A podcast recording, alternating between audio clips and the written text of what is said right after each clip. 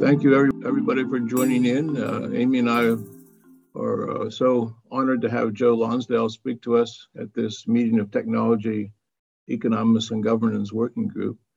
Um, it's a very important time, very important topic, and uh, the, what Joe is going to officially talk about is antitrust and the future of big tech. But of course, he's a managing partner at uh, 8VC, a co-founder of Palantir, he has a beautiful article in the Wall Street Journal, which he might tell us a little bit about. That's fine.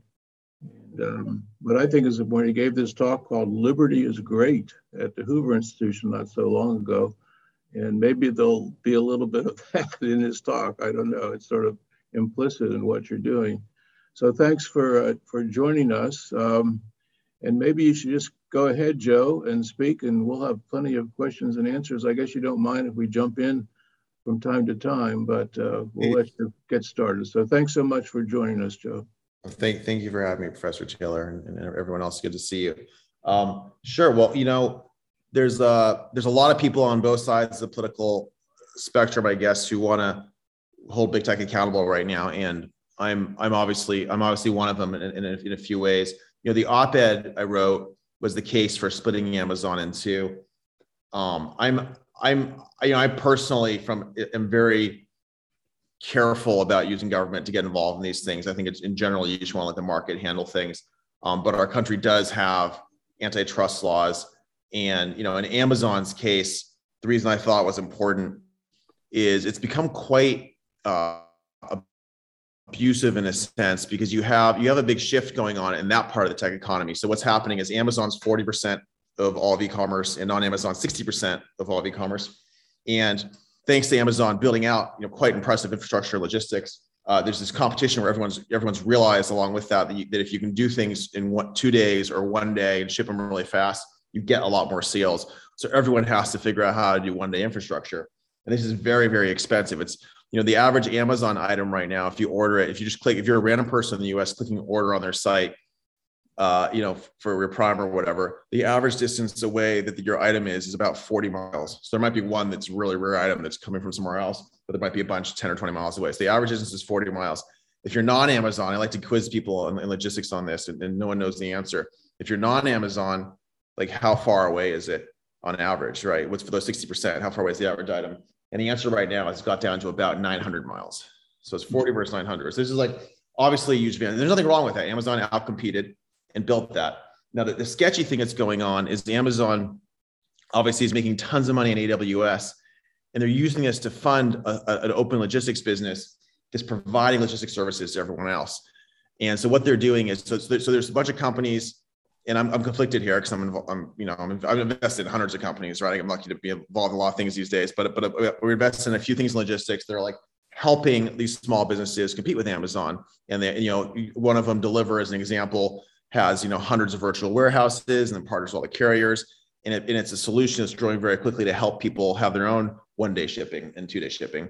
And but what amazon's doing is to stop things like Deliverr by trying to trying to price it so they lose money by providing these one day two day shipping services to to all these merchants.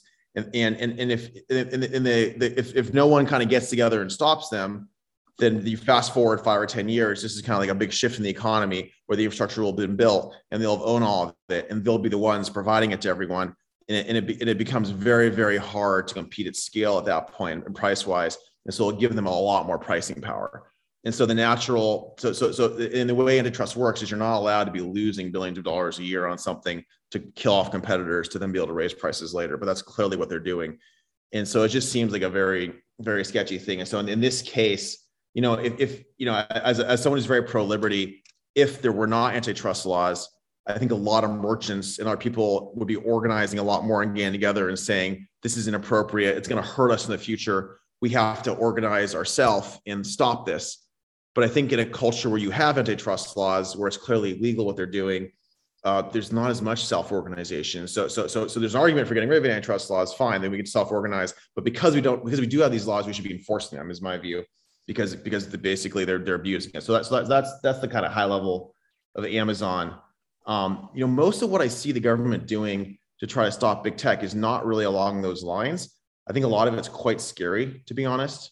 So there's there's a, there's a number of bills in Congress targeting big tech right now. I think Senator Hawley's like trust busting for the 21st Century Act, and there's a Klobuchar Competition and Trust Law Enforcement Act, and it seems like it seems like uh, they're trying to say anything that's really big is is kind of is kind of inappropriate. So they think if your companies get to be too big, they're hurting innovation, and they're very skeptical of companies buying things, and they think that's really bad in innovation.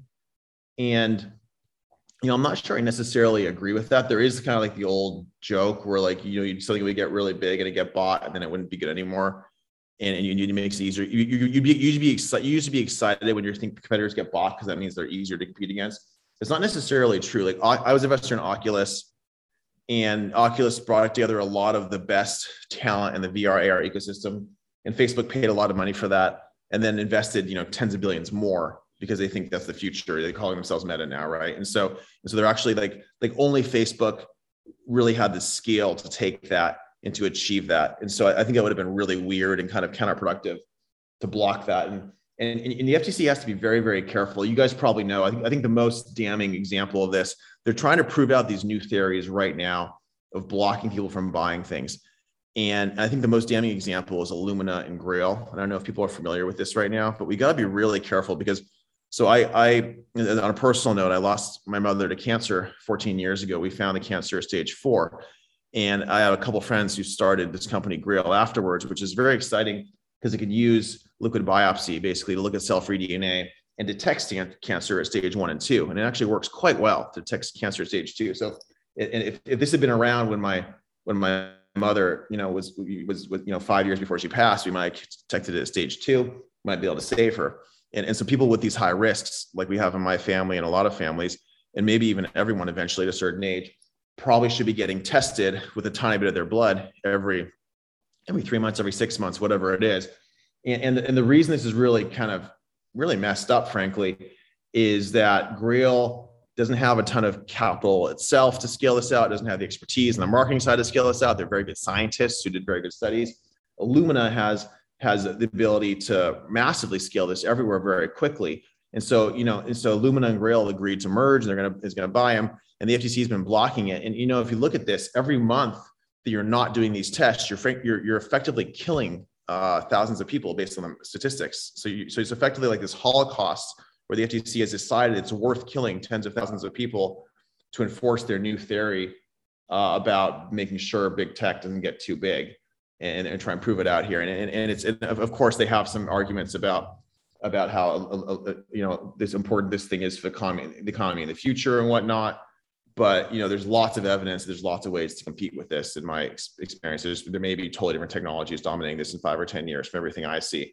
And it's just just just condemning all these people like my mother who was the same condition to death because of this of this kind of bad theory that that has not been tested in courts and that probably wouldn't even be accepted in the courts to me is, is pretty abhorrent.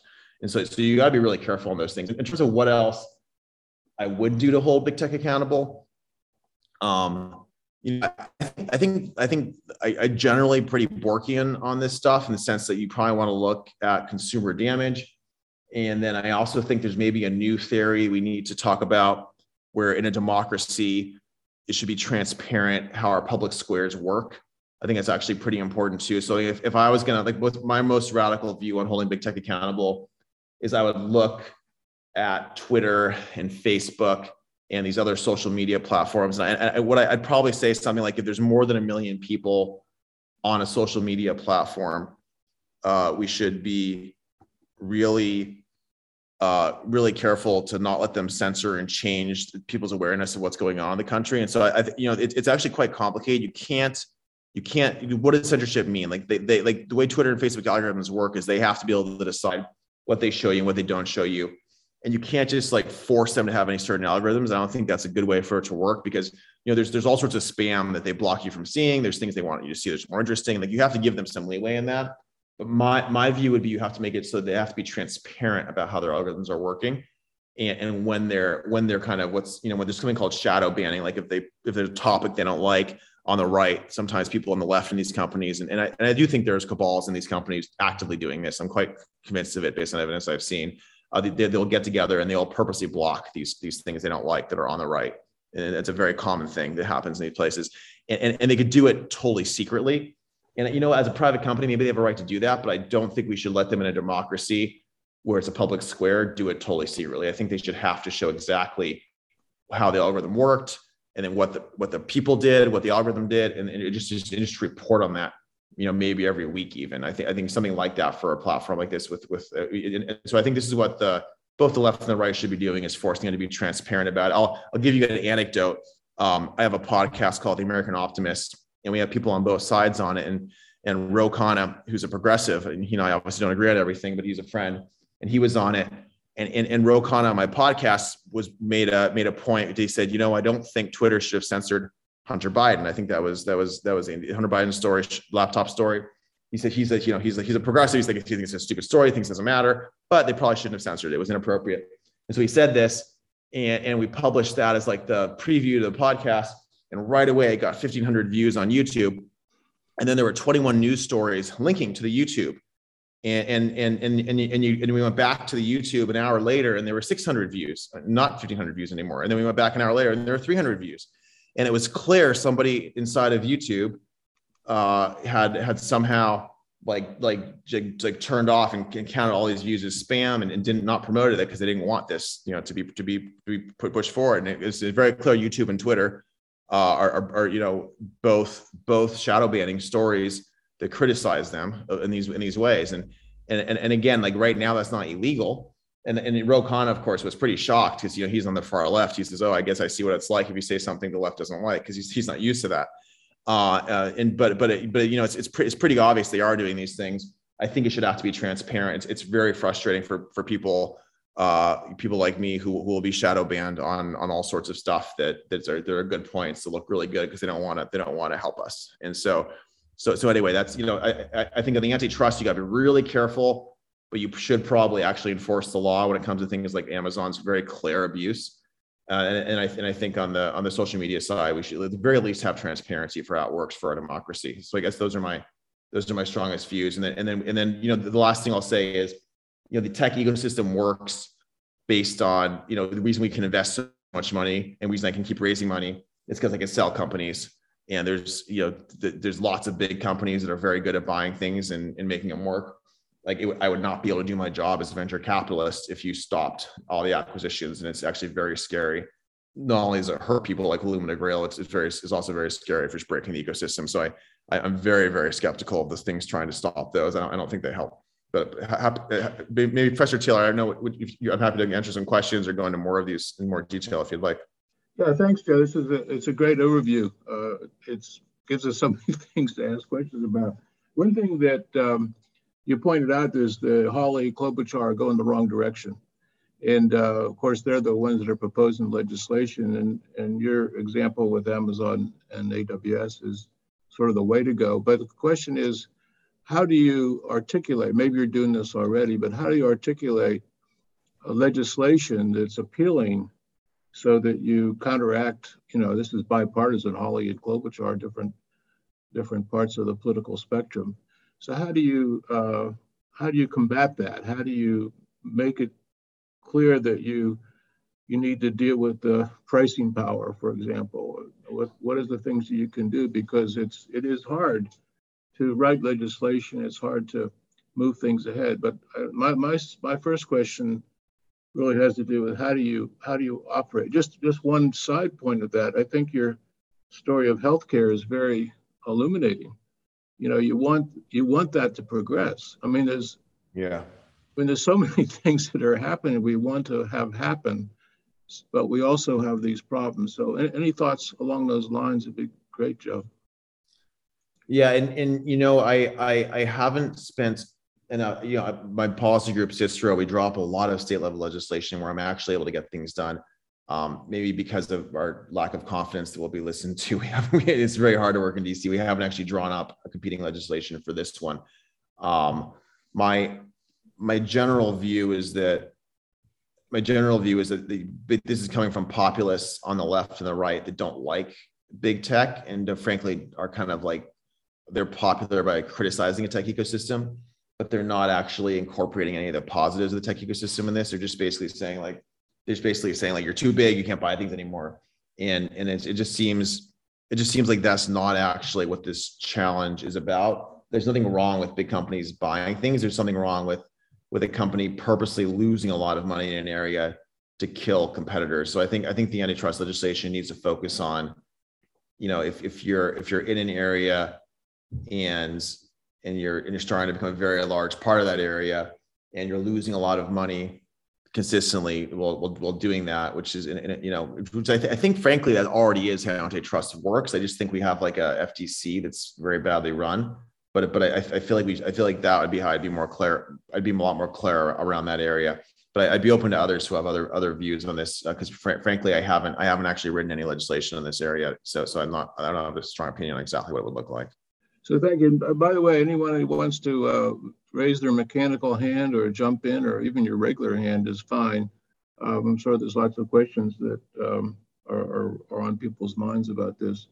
But I have another uh, another question. It's it's about this transparency. I, I, I kind of agree. More transparency is good, but the inclination is to be less transparent. So I don't know how you enforce that except it's it's a good, good thing to do. You need you need you need big enough penalties, right? That's that's the the penalties need to actually matter, and that's that's what we've seen this in healthcare as well, where it's just kind of a joke where they passed really some pretty good transparency rules that my friends put together uh, in, in the Trump administration on the policy side, and then other parts of the Trump administration, uh, which I think were somewhat crony. Uh, turn down the penalty enough that no one actually listens to it at all, right? So it's not just what the rule is; it's what happens if you don't do it. And so I think in this case, we need to have a large enough financial penalty relative to the market cap of the company that starts to be extremely painful for them if they're not being fully transparent. And I think we have to like, obviously, you should work in some sense, work with them because they're going to be the smartest about how to make it fully transparent. But you have to have people who used to work there, work and you know, and people on our side who understand the space well enough. And I, I have a bunch of ideas about how it would work. You know, it, what, what it would do actually is it would, for, in order to make the transparency reporting not make them look like idiots. And frank, frank, frank, frankly, Professor, what it would do is the boards of these companies don't even fully know, in my view, exactly how much censorship goes on internally. I think there's lots of rogue employees and lots of groups internally who see themselves as serving their progressive causes that, that are actually taking action here because they do allow for so much arbitrary human moderation. And so I think what it would do is to push it a lot more towards the algorithm and, they, and they'd be a lot more careful to have people uh, be able to interfere with how with how the algorithms worked if they had to report on it because it'd be a lot harder to report and it'd also be a lot more embarrassing to report. And, and fr- frankly i think the board some of the people on the board my sense is kind of agree because they're very left but they only agree if they don't have to agree in public. So if they actually had to admit in public they were doing this, then they would not allow it to happen. So I think it's actually be very powerful to kind of force them to be honest about exactly, you know, how, how this stuff is working. Yeah, so uh, I'll, I'll step back a little bit. Amy, looks like Amy has a few questions and others too. So, so go ahead, Amy. We can see you there. Thanks, John. Yeah. Joe, thank you so much for coming to talk to us, and thanks for your op-ed. I have a lot of questions, but I'll just start um, with a couple.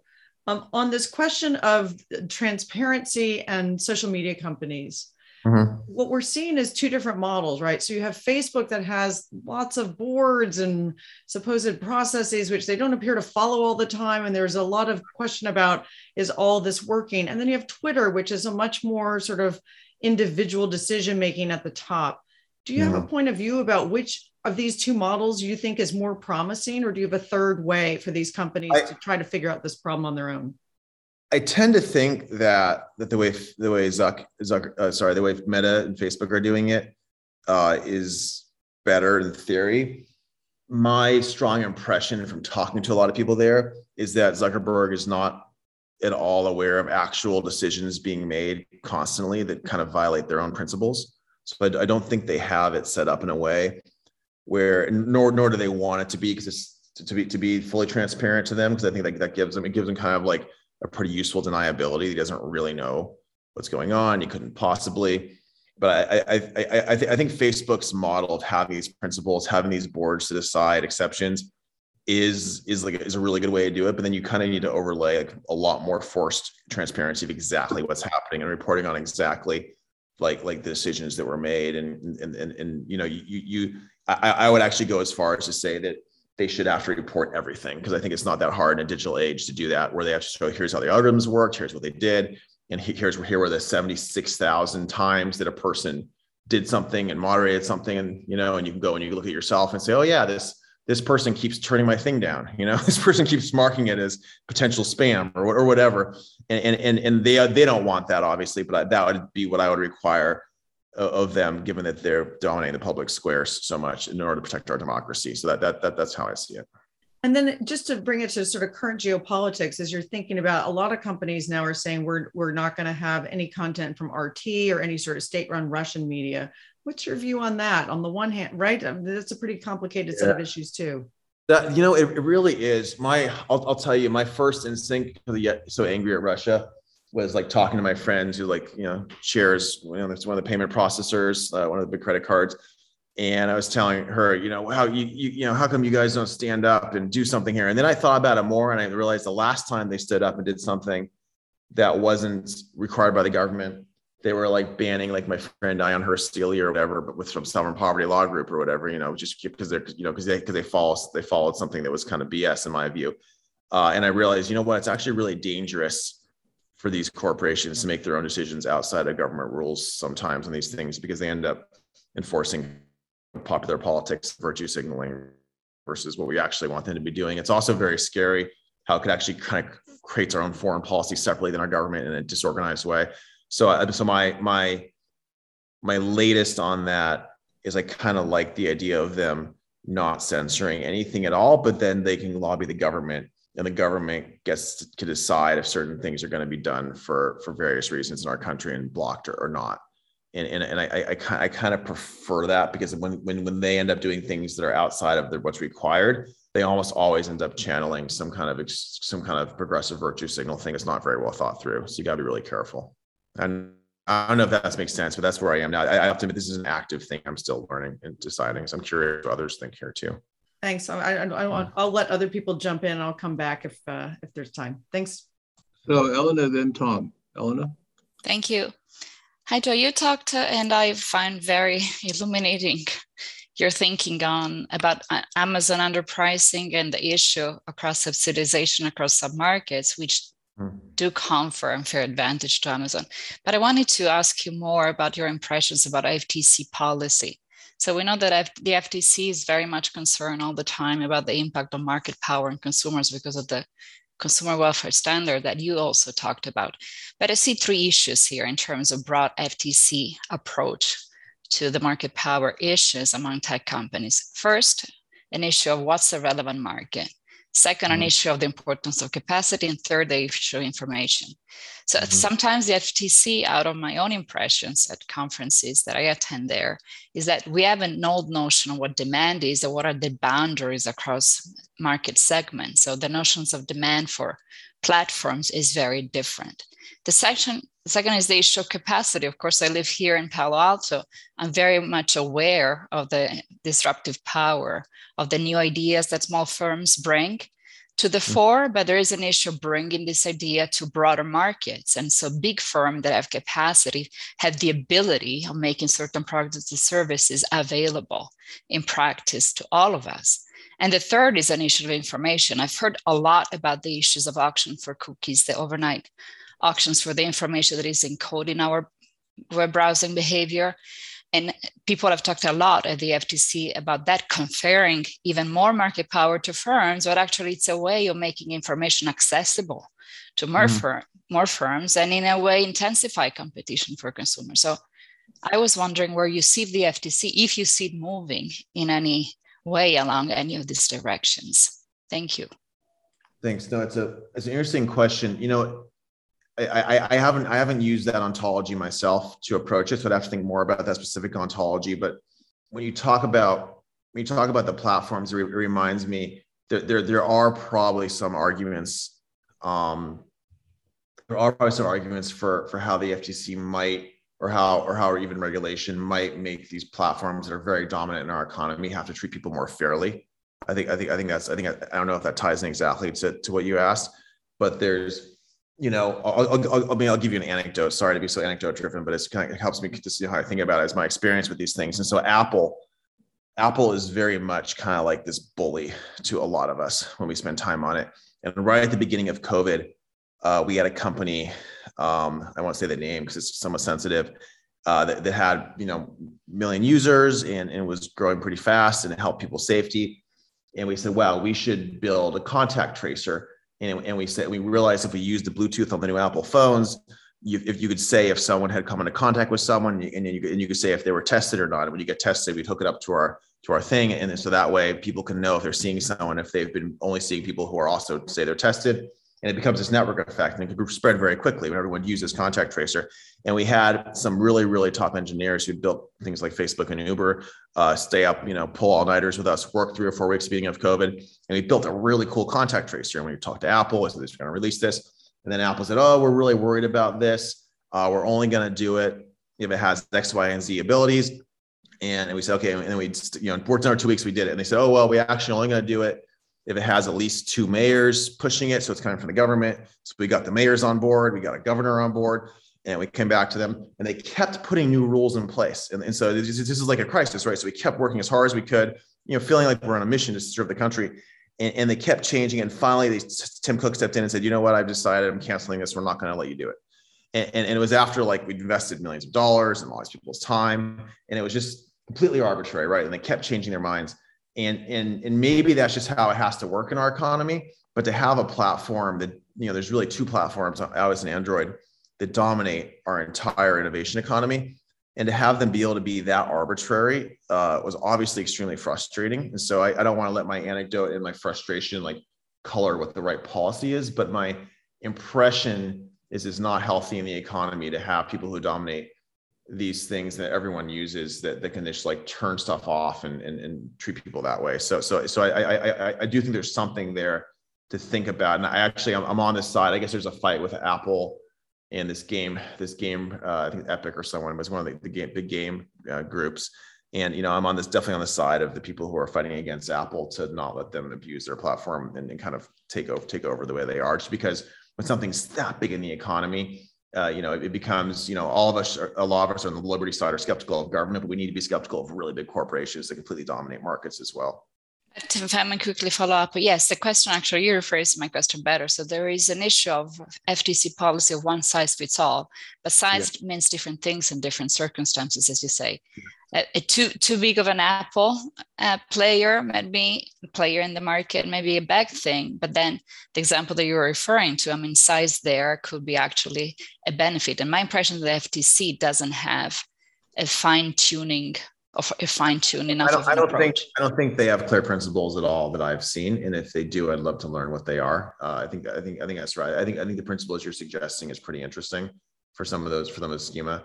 I, I I think I think if something, I mean, my my my general view is something's big enough. It doesn't mean it's bad, but it means that you have to restrict it and make it more transparent, like how it works and so they should be able to say what the rules are, but they shouldn't be able to like change them on you and screw you over or something like that, which is similar to the social media one, I, I would say.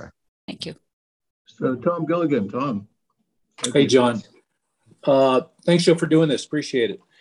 No uh, I want to go back to your Wall Street Journal article and ask you a question that basically is I'm asking you to help me to try to understand the e commerce infrastructure business. Yeah. You know, I'm wondering if separating AWS from their e commerce business is sufficient because when I look at the e commerce business, it, it involves big warehouses everywhere and pre positioned inventory everywhere. It looks like huge fixed costs. And I guess the question I'm asking is that an industry that, that looks more naturally monopolistic and it might tend towards a few number of competitors or or if there's no cross subsidization do you expect to have 10 20 30 very large prominent e-commerce businesses? Um, if there's no cross subsidization i think you still have tons of other brands in the market as long as they have a way to, to get their products to consumers. So i think i think to me the one that's more scary I, I, I understand what you're saying. There's some places where like having inventory and being like a giant retailer. I mean, Walmart is the obvious example where there's there's huge advantages to being Walmart and to being Amazon. Uh, I, I, think I think the scarier the scarier one to me is when they is, is when they subsidize the whole thing because I, I, do think I do think it's possible for I mean I, I have a lot of friends who started brands and they're like really compelling brands and they grow really fast and they add inventory and they add new things and they build they build you know they build e-commerce businesses it's not it's not it's definitely not impossible i think i think amazon probably will be dominant in terms of them for certain for certain areas but if, but if you have a logistics thing that works I, I think i think you still have lots of other players is my is my view just seeing the market Interesting. And uh, one more question. Uh, and, this question was spawned by your answer to the last two questions uh, in talking about the abuse of platforms in many ways. Have you given any thought to uh, types of regulation other than antitrust regulation, say communications regulation or transportation regulation of these companies as common carriers of one kind or another?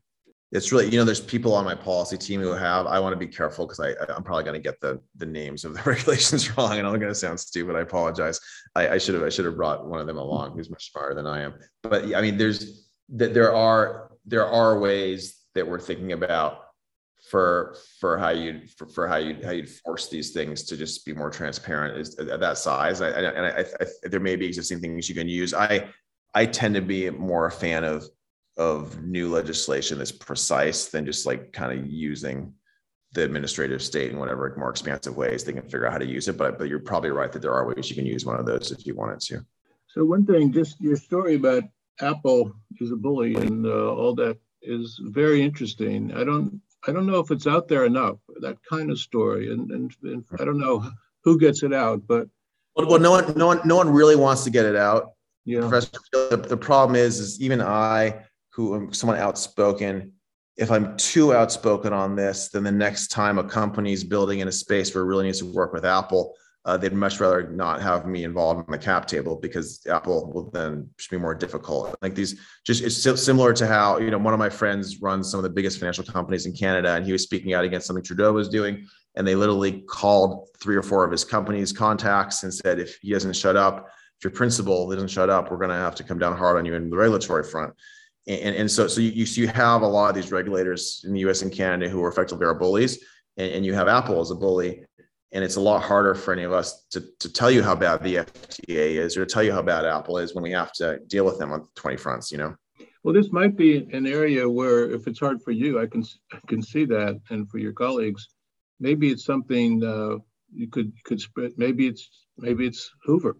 Maybe it's Stanford. Yeah. If, if, if, if somebody is interested to look into it from there, and talk about and talk about it and talk about you know how we need you know i think all you know all concentrated power unchecked is a danger in our society and there's a massive amount of concentrated power in a, yeah. in, a, in a handful of these platforms whether it's certain certain banks and payment infrastructure whether it's whether it's obviously the hosting infrastructure for internet and whether it's the app infrastructure with with google and apple these are these are very powerful places that need to be watched need to be forced to behave and I, i'd love your help doing that i uh, you know, I, would probably I'm probably a bigger fan of making sure things like the government and the FDA behaves. It probably kills a lot more people, but but the big companies need to behave as well.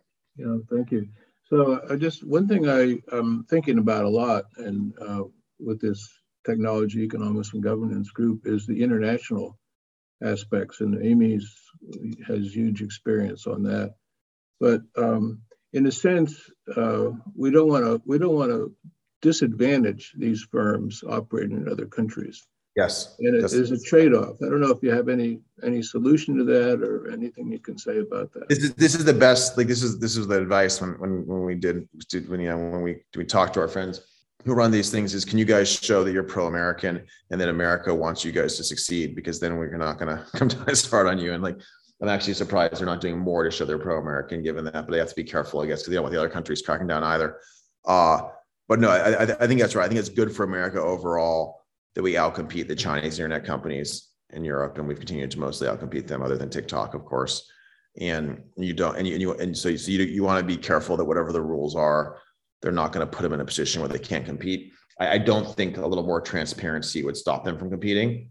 I do think that some of the other things that Hawley is and you know Klobuchar contemplating would stop them from competing and, and would be a mess. And so I, I think you make a very good point there. John, if, if I could just piggyback onto your question. So if we're if we're taking the aperture a little bit more broad and we're looking at, you know, China's regulating the tech industry more now too. Uh, what do you see as uh, potential opportunities for American tech with China's now moved to clamp down on its own tech uh, innovation ecosystem, and what are the risks for our companies? Yeah, well, well, I think there's you guys probably know better than me. I've had a lot of friends very senior in China, and it appears that there was serious competition where a lot of the smartest young people all wanted to go into the government, and then they started all wanting to go into tech, and tech became the cool thing and became more and more powerful. And the government people did not like this, and so there. I think I think that the root of the regulation in China and the root of the battle in China is is one of they want to show that societally they're the most powerful, they're the coolest place for smart people to go, and and and it's so there's like a it's like an active battle to to make tech weaker there, which is obviously awesome from a global competitive perspective. There's a lot of things where China consumer innovation had gotten as good as American consumer innovation, right? There are places where they were competing when they were better, places where we were better, but the consumer tech stuff there, it, it, it was not about copying us. There's a lot of new stuff they've done that we haven't even done. And, and, and you, as you see with TikTok, they were starting to come out and actually compete with us globally.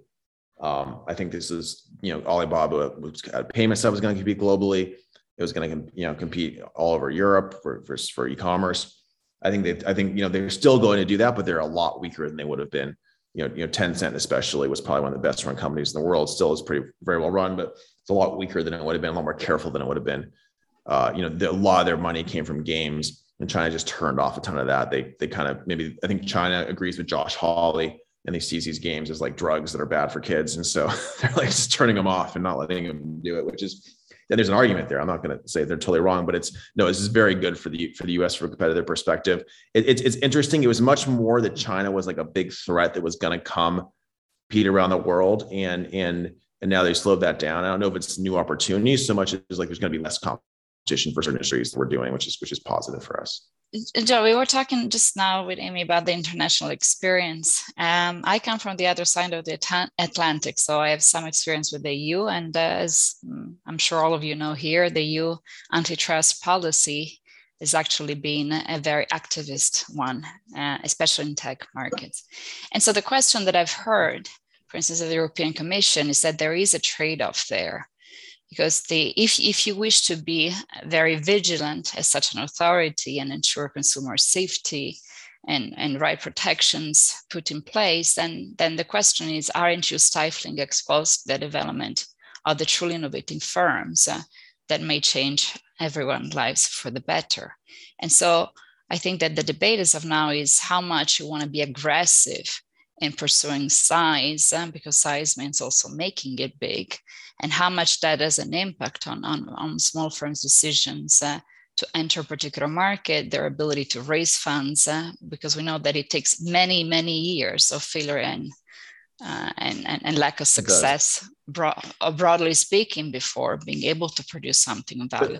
What, what, what, what are your uh, thoughts here? What, what, and what can we do better?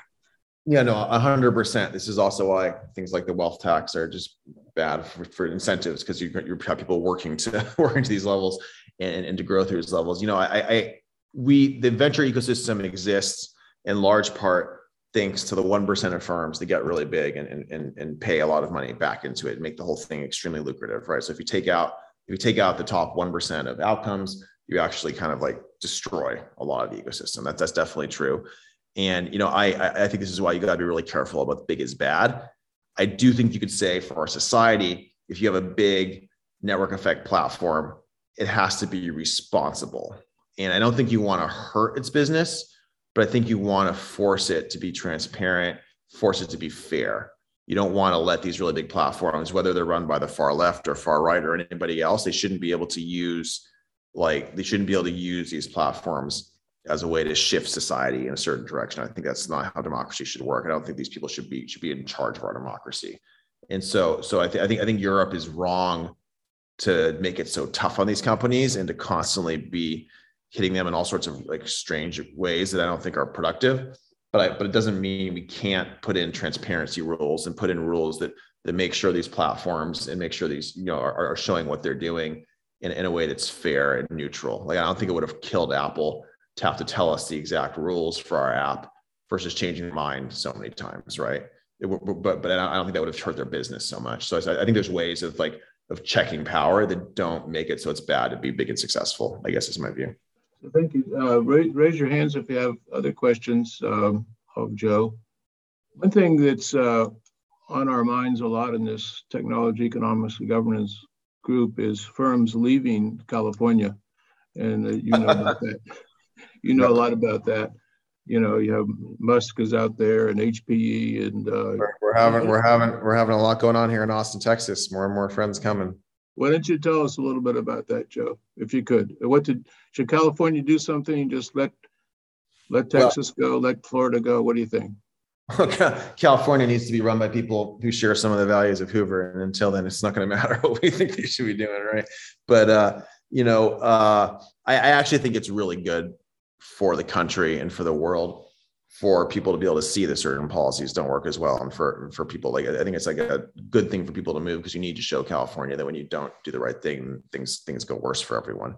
Um you know i have i have a lot of yeah musk is is a lot is here a lot. Um a lot of my friends i guess i wouldn't say i'm i, I don't know how public this is. So some of them are secretly moved here. Like one of my friends who built started airbnbs here. I don't know if that's you know there's lots of people who are here who uh, who've built big tech companies. Um, you know, not all of them are public about it. And there's a lot more being built here. There's a lot more being created here. We're starting companies with you know the heads of the healthcare systems and a bunch of tech guys here. There's there's all sorts of you know Austin's very entrepreneurial. There's you know we're building an office right next door to where I sit right now. It's a 160 year old building. It's redoing it. It's really cool. And down the street, I have another friend doing it two blocks away. There's a new Soho house next door. There's, it's, it's, it's like everything's being built here right now. I'm actually going uh, in a couple hours. There's a there's so Travis County is a county around Austin, and it, and, and it, it is a very progressive county, although it's not nearly as, as extreme as you see in the Bay Area. Uh, we're actually going just outside of the county. The 200 acres we're getting on the water for the new University of Austin that we're working on. I'm going to go visit that this afternoon. Niall Ferguson and I and others have been pushing this ahead, and, and so there's just there's a lot being built out here, and a ton of friends are supporting it. It's really cool. There's just this it's just a sense of uh, kind of high energy, kind of a frontier energy where people are creating things. And so, so yeah, I mean, I mean, it's it's it's you know, I think Texas and Florida are going to keep growing and keep prospering. You're going to see a lot more of the tech ecosystem shift there in the next few years. Yeah. So uh, this is, I, I, think this is such an interesting conversation, Joe. And I'd love for you to talk a little bit more about one of the things that we've been talking about in the group is what are the indicators that a tech ecosystem is healthy? That it's on the upswing or it's at the beginning of decline? How do we know it when we see it? And so if you're looking, I mean, obviously moving, right, using your your your power of exit is one indicator. But if you were looking at California and advising California policymakers, how do we know number one whether we're becoming Route 128, right, in Boston, and mm-hmm. how do we and how do what how do you know how do you gauge the health of your own tech ecosystem, whether it's in Austin or here? What do you look for? Well, I think uh, I mean obviously new company formation is really important. Um, I think how much like when people are successful, one of the most important things in the tech world is the people who are successful and who are investing and where are they living. So I, I would say like like of the people who've been part of you know of a, of a high growth startup and have made money from the high growth startup, uh, you know the ones who are writing checks into other startups and, and you know mentoring entrepreneurs where are they spending their time? Where are they living? And, and you still have a lot of those in the bay area but you have a very large number of those moving out to other places you know obviously miami and austin but you know a lot of other places too in wyoming idaho montana et cetera. Uh, and so I, I, I guess I would look at those flows because the the way these network effects work, the reason you have network effects in tech ecosystems is people who built these companies learn a lot about how to do it learn a lot. There's like maybe 15 or 20 kind of inputs, right? About like these like specific skill areas you learn. And having been part of that, you then help create the next wave. And it's just this very good feedback effect. And that's why the Bay Area still has that network effect because there's so many of those people there. But you want to start seeing the ones that are active and doing that and who are driving that effect. Where are they spending their time? And I, I haven't measured that but I, I would bet like it used to be it used to be like 98% stayed there and did that. And now it might be you know I think it's probably steadily falling. It's probably still more than half are, are staying there and doing that but it's but it, but it is starting to spread a lot more around the country is my view. And so but when you're thinking about investing and getting your own situational awareness of what are promising companies you might invest in how do you think about the benefits of being local versus the capabilities of being able to travel anywhere right? Are you focused more locally, or you, are, or is the new model we can invest from afar? It, it's it's it's it's some of both. It's some of both. You know, the Bay Area, the Bay Area has a couple areas where the network effect has not broken and it's still the best. It's the, the two things the Bay Area that are best by far. are the revolution in biology because you have UCSF, Stanford, and Berkeley are all there, and they're still number one with the firms there. And there's still like the very best kind of deep tech, big data, infrastructure, you know, open source database type stuff. Like that's all coming out of Google, Oracle, Facebook, you know, LinkedIn, and it's still all it's still a lot between there and Seattle, but it's just just, just as much as the Bay Area as it ever has been. Um, and I think almost anything you could do anywhere else, people don't want to live in the Bay Area. And so if you don't need those really specific skills, you can do it from anywhere. And you know, our firm 10 years ago was like 95% of stuff was in the Bay Area. And now maybe like 45% of stuff we do is in the Bay Area where we do a lot of investments. And, and, and so we, we there's still stuff we do in the Bay Area. We still have half our team there. Um, but, but, but yeah, it has spread around a lot, lot more in our country. So we have, we have companies not only on the East coast and here in Texas, but I mean, like there's one in Oklahoma, there's one in Iowa, uh, you know, so there's, there's, you know, there's one in Tennessee. So, so there's, there's a lot more, it is a lot more spread out than it used to be and and you do you, you, don't you don't have to be as nearby as you as you used to be before but there are still advantages of certain network effects of skills. Yes to, to your experience as we've just talked we know that policy can go wrong but is uh, give, given your time here in california now in, in texas is there anything that you wish policy and policymakers could do? In terms of and would help would help. You know, for, yeah, fostering a, an innovative and productive ecosystem of firms uh, of various ages and size. Yeah, I mean, I think California gets the gets the laws right on uh, not not letting people, you know, uh, what's it called, the the, the anti the anti competitive stuff. I think California is good on that. Like, you shouldn't be able to restrain your employees from not from doing things in the same space. There's stuff like that that I like with California uh, that ends up working right that does not work in other states.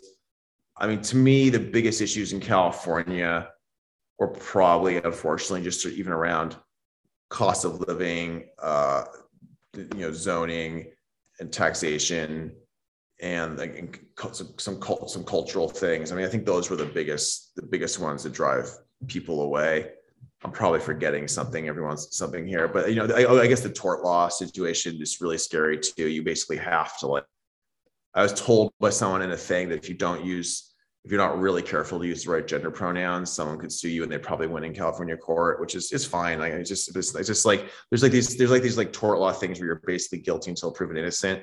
And and you know what's you know what's sorry, it's kind of off topic, but it's kind of crazy. These lawyers will figure out a company where there's like a handful of disgruntled people and they'll just keep getting one after the other to sue the company and you can't actually settle with a lawyer. It's not allowed. So you have to consider every time you can only settle with a person, and, and, and, and, or you can fight it, but it's just expensive. And in California, as, as Elon showed you, you might just lose, even if you're not. You know, it's ridiculous. And so, so I, I think the tort law is quite bad too.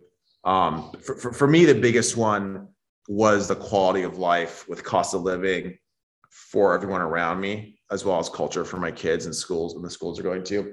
Uh, we have a lot of people who work with us, and I'd bring someone to California and, and, and you know bring them onto a 200 250k salary. they they wouldn't actually feel very comfortable living as a as a, you know as as, as a as a upper middle class family there. Whereas in Texas, you know, you can live 150k and be very comfortable. So I think that to me was the biggest is just allowing you know 40% of the land in the Bay Area is used for cattle still. If you could just take 10 of that 40% and use it for more affordable housing and nice communities, I think. I, more. You also could go higher in some of the towns there. I think that would completely fix a lot of things. And you put a lot of tunnels and stuff in. It's not that expensive or hard to make the infrastructure work in the Bay Area for a lot more people. So it's, I think that's a big part of it too. To follow up, so sometimes policy, actually, oftentimes by design is is backward looking. We learn from the past to think about how to approach the future. But you look at the frontier uh, mm. you look and live within the frontier. And so, is there anything, any ideas that you think the policymakers should be think, be well, thinking so, of? Yeah, so so so so so Cicero is very active in 11 states. We're not active in California because we don't think we can get anything done there because you know you have to you have to work where the people are going to listen to you. Uh, in Texas, the two biggest issues, just to flag, are education and healthcare. Uh, healthcare costs have gone up six or seven percent a year here for the last 17 years. It's a crisis. Uh, it's happened in large part because the health systems here, which are great health systems, have captured the policy apparatus and have put in a lot of kind of subtle anti-competitive rules and have made you know doctors from out of state and telehealth and, and ways of negotiating with payers and ways of having clinics that can work with payers and compete against hospitals that are blocked. There's just there's just lots of ways that markets do not function in healthcare here, thanks to the rules, and that's that's going to be a big crisis for Texas to fix, and it's going to be hard because of uh, because of the health systems, uh, the education one as well. Uh, in a lot of rural areas, the teachers in the healthcare systems are the biggest employers, so they're very very powerful special interests, and it's really hard to put in uh, things that create competition and innovation in these areas. So so those are those are two big issues that we like we're trying to fix here, and I think we're going to have a good chance to get getting a lot done. But that's that's that's, that's work ahead of us. That's, that's great. One of the things I don't think people people talk about it, but this 45 to 95 to 45 percent is quite striking. that's your own. Yeah, yeah, and I think that's pretty common. I think that's pretty common too. That it's like the value used to be just so dominant, and now it's just spread out to so many places. Yeah, I think I think some more. There's a lot of communications that would help uh, this issue. I think anyway. I mean, yeah. California could be more like Texas, so to speak, in this these dimensions. Yeah, no, and, and, and, obviously cultural shifts from COVID and everything has also helped make this work better, of course, to, to be more spread out. Right. So I have a uh, just a general. This is a fascinating conversation and facts that come out. I like the facts. Is there are there some people maybe in the high tech community who would who would be sympathetic to what you're saying, or are they just they not there? What do you? I mean, think from. Oh yeah, no, they they they just they just yeah, all sorts of people. Marc Andreessen, I'm sure, would agree with 90 percent of what we talked about, or maybe 80 percent. I don't know, but but I mean, there's there's a lot of there's a lot of people. Uh, you know, Peter Thiel will probably be on the same page on a lot of it. He's spending a lot of time in Miami these days. Um, yeah, I, I you know, I think I think I think a lot of my friends just don't want to be I, you know, I've caused trouble for myself, as has Peter on a grander scale. And a lot of my friends don't want to cause trouble for themselves. So they're, they're smarter than I am. I, I got so frustrated the other day. Uh, Professor Taylor, there's a fund that is a big fund in New York that I, I think is fine. It's not one of the best performing funds and it's done, it's done decently well because everything's gone well in tech. And they started going really woke and requiring all these DEI things on their term sheets and requiring people to report their gender and their race and, and to check in on it and interview certain people of different races and just all this stuff like that. And they made a big deal about it. And they just raised $20 billion from all these pensions and a huge fund. It's like basically more than draw doubling, and tripling the size of their firm. And it's like these pensions were just happy to give money to the one that was woke and it's just it's really frustrating for me because our incentive is to shut up and go woke because it was just it, I, would have I'd, it'd be so much better for business. I'm doing fine, but I could have done a lot better if I didn't cause these problems for myself. So I, I don't know. It's just it's it's an interesting world right now. So we started from local, and I want to I want to move to global, Joe. So I just came back from meetings in Washington. A lot of interest in trying to understand if you're sitting in the government, how do you get a better understanding of emerging technologies?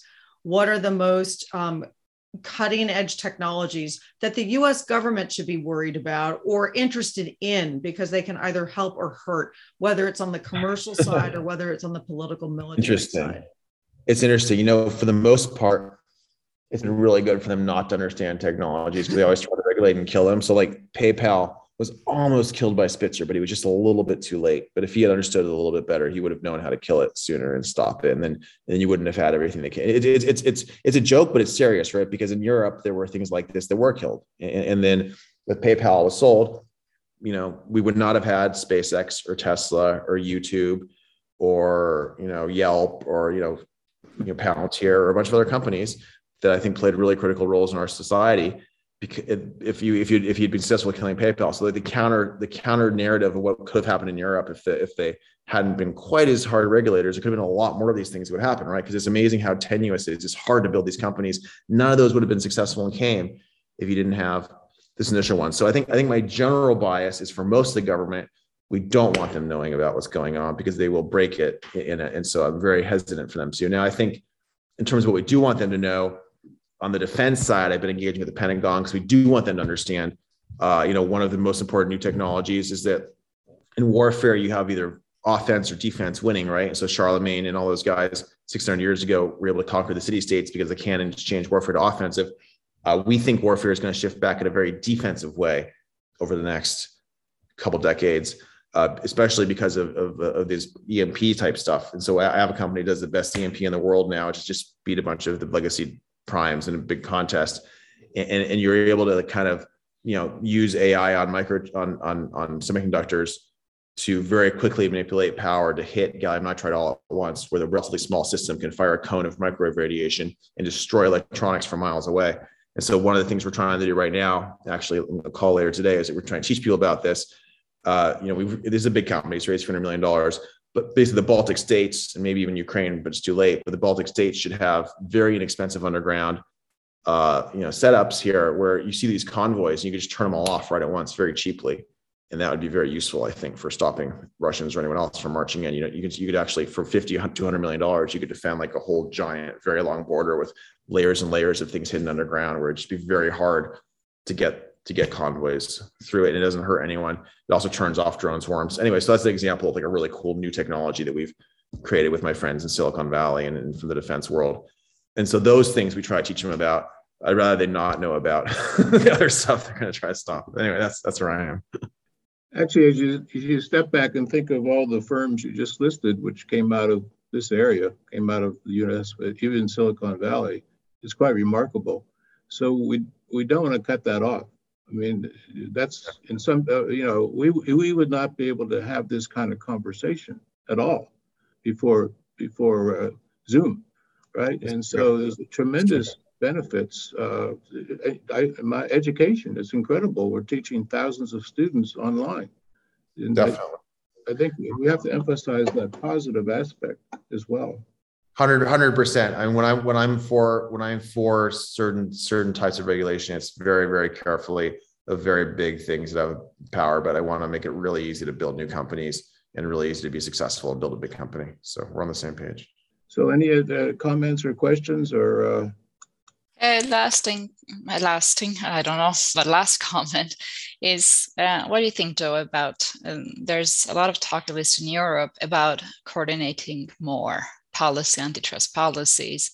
And the question I see benefits on, on both approaches. A lot of the issues are very local, as we talked about California versus Texas, but other issues are common and, and some integrations of approaches and ideas may be helpful where where do you sit on this side of the debate? Yeah, I mean that'd be that'd be a lot easier.